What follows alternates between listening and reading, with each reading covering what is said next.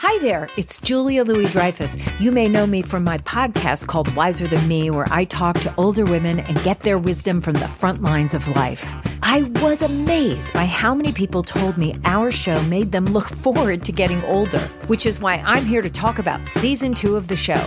Sally Field, Billie Jean King, Beverly Johnson, Ina Garten, Bonnie Raitt, just to name a few. All hail old women. Wiser Than Me season two is out now from Lemonada Media.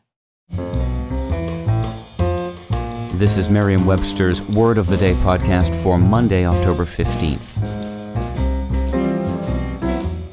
Brought to you by the new Merriam Webster's Advanced Learners English Dictionary, designed for students and teachers of English as a second language. Learn more at learnersdictionary.com. The word of the day for October 15th is envisage, spelled E N V I S A G E. Envisage is a verb that means to view or regard in a certain way. It can also mean to have a mental picture of, especially in advance of realization.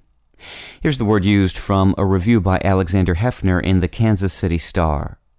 A captivating new book envisages conversations between Mark Twain and his European philosopher counterparts Sigmund Freud, Friedrich Nietzsche, and Karl Marx. The word envisage has been part of the English language since the 17th century. In the early 19th century, it was sometimes used with the now archaic sense of to meet squarely or to confront. By 1837, the word had developed the sense to have a mental picture of. In the 1920s, some usage commentators began deriding envisage for reasons not entirely clear, declaring it undesirable. Today, time and usage have won out, and envisage is widely used and accepted, though it is slightly formal in tone. The same can be said of its near twin envision, meaning to picture to oneself, which has been with us since the late 19th century and is interchangeable with envisage in many contexts. I'm Peter Sokolowski with your word of the day.